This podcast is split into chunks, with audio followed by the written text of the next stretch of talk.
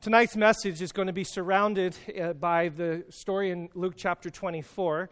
And in most liturgical and Christian circles, if you've been in a denomination or if you've grown up in church or you've been around, there's all sorts of things that are said and then responded by the congregation. For example, if I were to say, Peace be with you, you would say, and also with you. During the Easter season, we say, He is risen, and the response is, He is risen, he is risen indeed. And so I would love for you to say that not just because I'm making you, but now ask, this, ask yourself the question He is risen. And then indeed is like in actuality, in full expression of experience in my life. He has really risen. So it's this declaration, not just a call and response, but like a, a declaration from your soul that he, he really has risen. So if I say, He is risen, you say, He is risen indeed. He's risen deeply. Here. So let's keep that in mind as we go through our message. Luke 24. Let's read this passage. If you're there, um, you, I will ask you to highlight or underline or however you'd like to take notes. This is the story that is told on the morning of Easter. On the first day of the week, very early in the morning, the women took spices the spices they had prepared and went to the tomb. They found the stone rolled away from the tomb, but when they entered, they did not find the body of the Lord Jesus. While they were wondering about this, suddenly two men in clothes that gleamed like lightning stood beside them. In their fright, the women bowed down with their faces to the ground, but the men said to them, Why do you look for the living among the dead? He is not here. He has risen. Okay? Remember how he told you while he was still with you in Galilee the Son of Man must be delivered over to the hands of sinners, be crucified, and on the third day be raised again. Then they remembered his words. There's a couple perplexing things in this passage, three of them that I would like to point out, that all work their way up into this final question Why do you look for the living among the dead? Three perplexing things. First, they went on the first day of the week. You should circle that, highlight that, underline that, because the entire story and narrative is that Jesus was going to be raised on the third day. But Luke includes this passage. They went there on the first day of the week. Why the change of phrasing? Then there's something there that I'd like to share with you that I think is really profound. Number two, they were wondering. And that's the NIV translation. I'm going to share with you a little bit of a different perspective of what that word wondering might actually mean. And then we're going to take a deep look at this question why do you look for the living among the dead? One of the most profound questions that I think is in this story. So, on the first day of the week, as we mentioned, the day of the week or the day time frame that you're supposed to use to calculate the resurrection is the third day. Jesus talks about that with Jonah. Um, he mentions it in the prophecies that on the third day, and it's something that's very commonly known. So the question is why is it stated on the first day? Well, I think a hint of why they state and why they shift the phraseology can be found in the book of John as well as other passages. In the book of John, it has been noticed by scholars and people who study this that there are seven signs. John doesn't have miracles in the same sense, it doesn't use that word.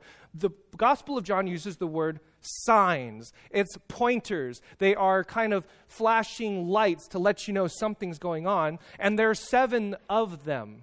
And if you take a look at the pattern of John and how it's how it's constructed, it almost patterns and mirrors itself after the creation story in Genesis. How many days of creation were there in Genesis? Seven days. And so the chaos that God spoke into and brought new life out of and created something wonderful with purpose and order and direction and beauty and all of that stuff that he did in Genesis chapter 1, John is saying, as well as the these other gospel writers, I'm doing the same thing now in Jesus. So these patterns show up. And so, if that's the case, then all of these signs match the days of the week, showing once again that God is renewing, recreating his world through the life and the ministry and the teachings of Jesus. And there's seven signs there. And scholars will note there's actually an eighth sign. It doesn't stop at seven. What's the eighth one that we celebrate today? The rising of the dead, which happens when?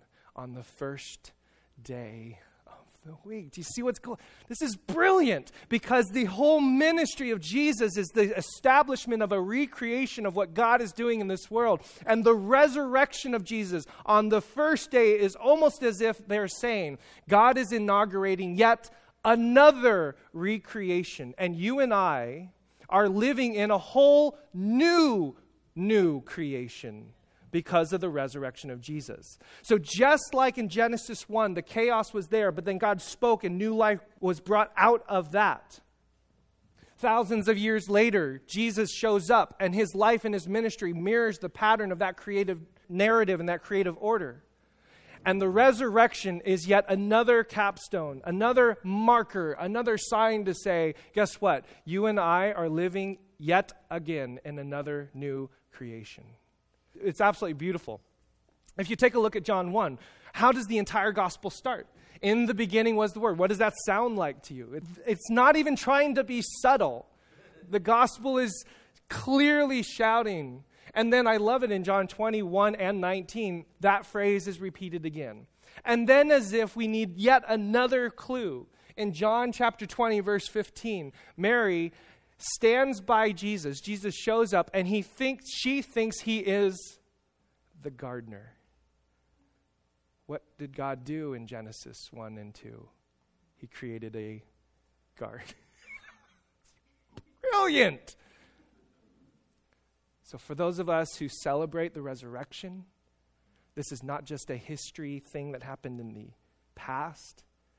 This is God speaking into our world and speaking into our chaos to bring about once again a whole new created order. The creative work and the creative act of God that happened in Genesis is happening again in Jesus, and then happens again in us. For those of us who follow, who seek after, who follow after Jesus. This is one way of putting it. The Word through whom all things were made is now the risen Word through whom all things are being remade. What a beautiful picture of resurrection and the whole narrative of creation all throughout. So, that is why I think the phraseology on the first day. Why else? Because while they were still wondering what was going on, this is why the first day is so important. When the women get there, and they see that there's no body there, they are wondering. Now, the word for wondering there in the Greek is aporeo. Say aporeo. aporeo. Now, the word aporeo means a, no, porous or poro, meaning there's no way, there's no avenue, there's no direction in order to give account of. So when they are there and they don't see a body there, the word is not just, gee, I wonder what's going on. It's that there is a complete absence and loss as to explain what is going on. They are at a complete loss. They are perplexed, some translations say. They don't know how to explain this event. And this is why I think the first day and why they were wondering goes together. Because they thought they were living in a particular world where they knew how things worked. That death means dead people stay dead. And if you were to take a biology exam and we're asked the question, do dead people stay dead? The answer has to be yes. Dead people stay dead. But now they're in a world where dead people don't stay dead.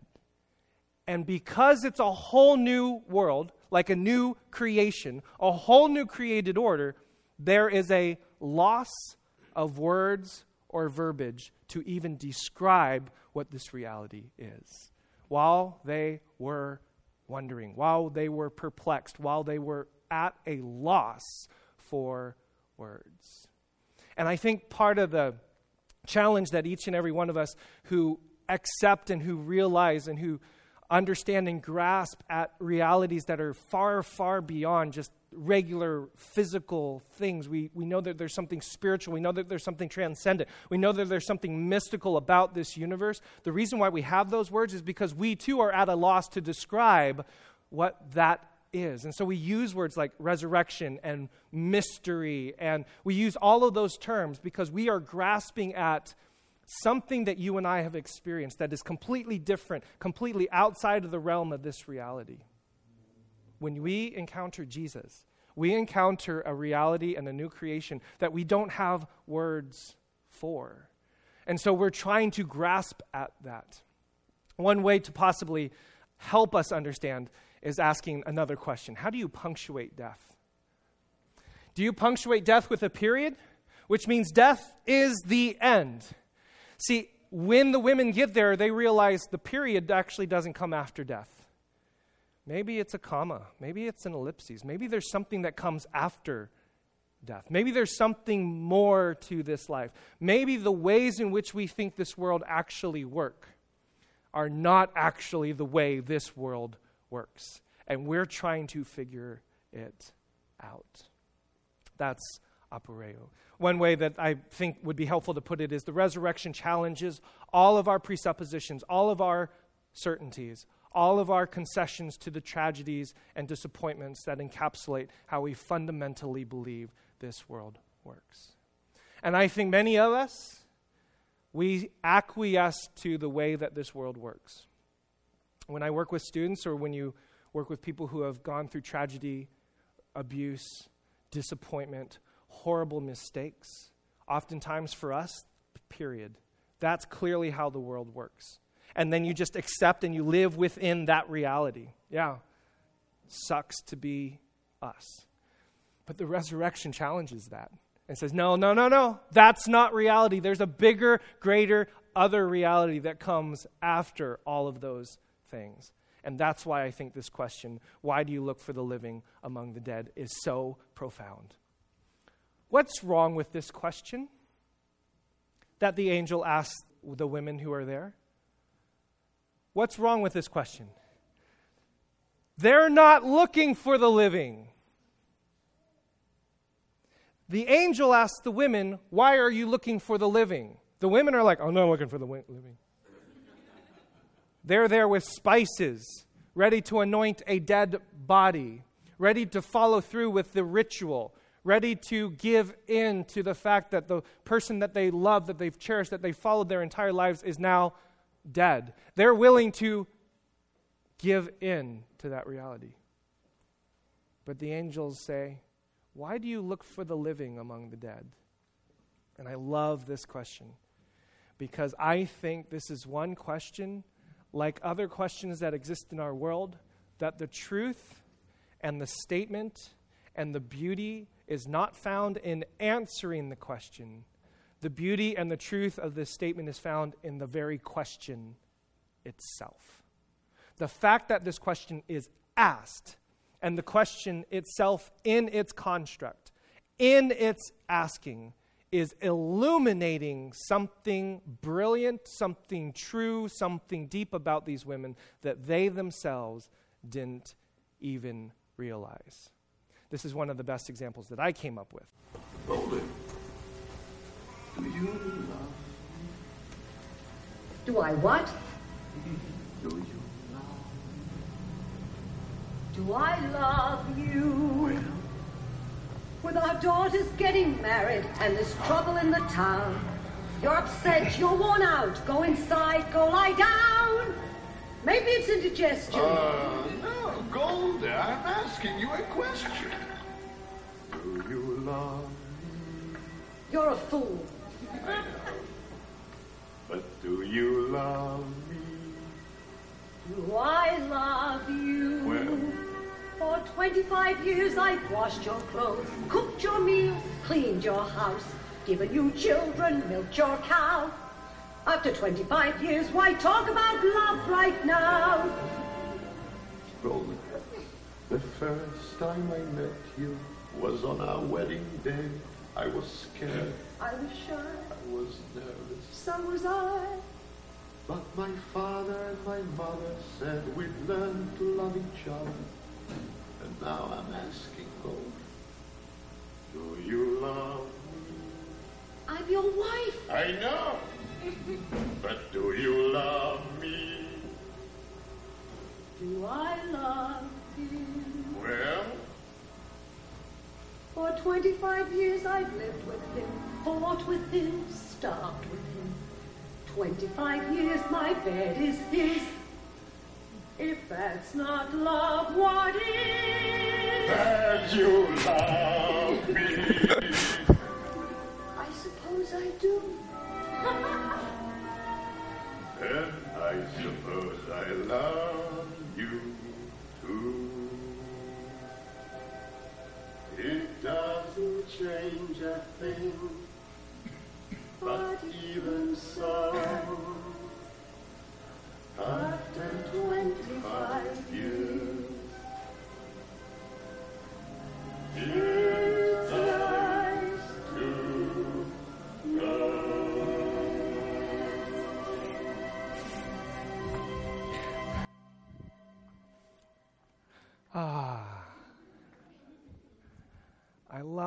clip because the questions are pressing each other.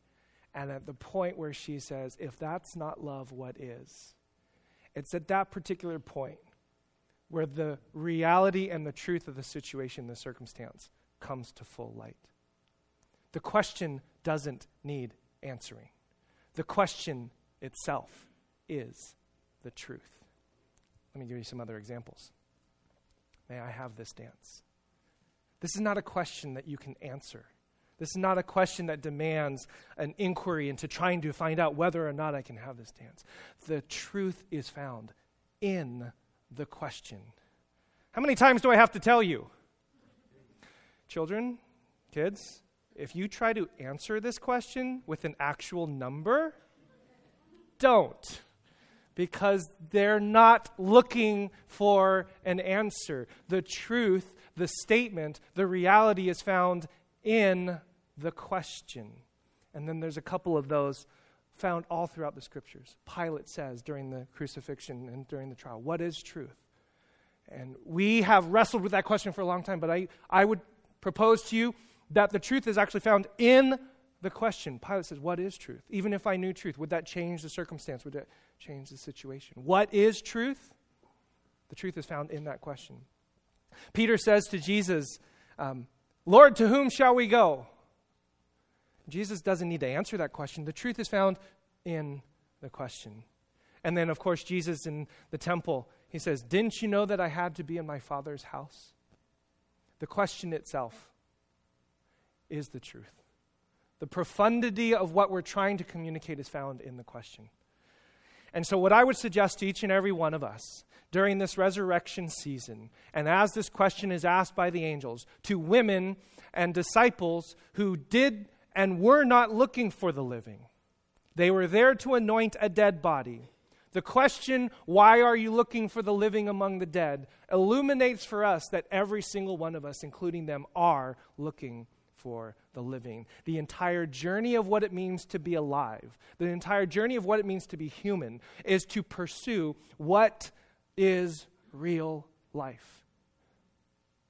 And this is why churches exist. This is why our ministry exists, is because people are searching for all sorts of things that will give them and provide for them life. We're all searching for life. By the way, we're all searching for the living amongst the dead. And I would suggest that every single one of us are in some ways, in many ways, looking for the living, and we're doing it amongst the dead. Let me give you some examples that I thought about. Another way of putting it is what graveyards do you frequent? What are the dead places, the places where there are dead things or anti life things that you constantly pursue? Is it food or alcohol or substances? Many, I've talked to many people, and I know that many in this room struggle, um, have struggled, or deal with that particular issue. The question is the same why are we looking for the living? Among the, we're searching for something. The question illumines for us that we are searching for living things accomplishments or status, trying to make it in this world, trying to achieve whatever that next highest bar is or whatever that next rung on the ladder is. Why are we looking for the living among the dead. Ego or pride, trying to bolster our own selves. Why are we looking for the living amongst the dead? Spending, shopping, money, finances, economy, making sure that we have everything exactly the way we need to have it, numbers wise. Why are we looking for the living amongst the dead? Pessimism or negativism. I deal with students all the time, and, and this is one of the most challenging things that the entire narrative of my life, the entire narrative and the story that I tell myself, no matter what the circumstances are, life is just a pile of crap. And no matter what you say, no matter what you do, this is the reality that I'm going to live out of. Why do we look for the living amongst the dead? Facebook. You laugh, but I've heard students say, you know, I posted that picture and I posted that status and nobody liked it. Why are you looking for the living amongst the dead? And then what I call the outtake reel. The reel of our lives, which is the mistakes, the disappointments, the tragedies, the failures in our lives that we have done rather than living on this side of creation where God is recreating us anew and trying to rebuild and restore and redeem us, we live on this side where we live over and over and over again that outtake reel. I'm a failure. I'm no good. I'm never going to live up to anything. And wh- whether that's come from parents or our upbringing or from our own selves, we play this reel over and over and over and over and over and over again. Why are we looking for the living amongst the dead? I suggest to us that this question is deeply profound, that every single one of us are looking for living things. And we do so oftentimes in things that are graveyards. And these women are doing the same thing. They are looking for the living. They don't know it, but that's what they are looking for. So, this question challenges our habits. It confronts our graveyards, usurps our perceptions of the world, and points us to the resurrected Jesus, the way of everlasting life. That's what this question does. It demolishes all of those things and says, You will not find life there. Now, it doesn't mean that any of those things necessarily are bad or evil. I want to make sure that we, we're not suggesting that uh, consuming food or being on Facebook is, you know, you're just walking around like a zombie kind of a deal. But when we are searching for living things in that, that's maybe where we have missed something. Embracing the question frees us from the old habits and security mechanisms that keep us enslaved to a mediocre existence and allows Jesus to recreate in us a new life more powerful than our vices. This is the resurrection story. Why are you looking for the living amongst the dead? He is not here, he is risen. He's alive. So leave the graveyard Leave the tomb. Life is not found here. Life is found in Him, and He is alive. N.T. Wright puts it this way. And this is the point where believing in the resurrection of Jesus suddenly ceases to be a matter of inquiring about an odd event in the first century and becomes a matter of rediscovering hope in the 21st century. Hope is what you get when you suddenly realize that a different worldview is possible. A worldview in which the rich, the powerful, and the unscrupulous do not, after all, have the last word. That is good news.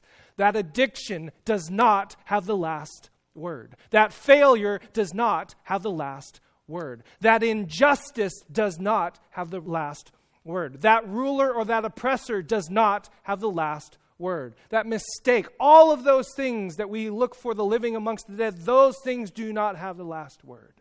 There is a whole new life, a whole new creation, a whole new world. A whole new. Oh, sorry. I don't know why that just popped into my head. I got applause on that one.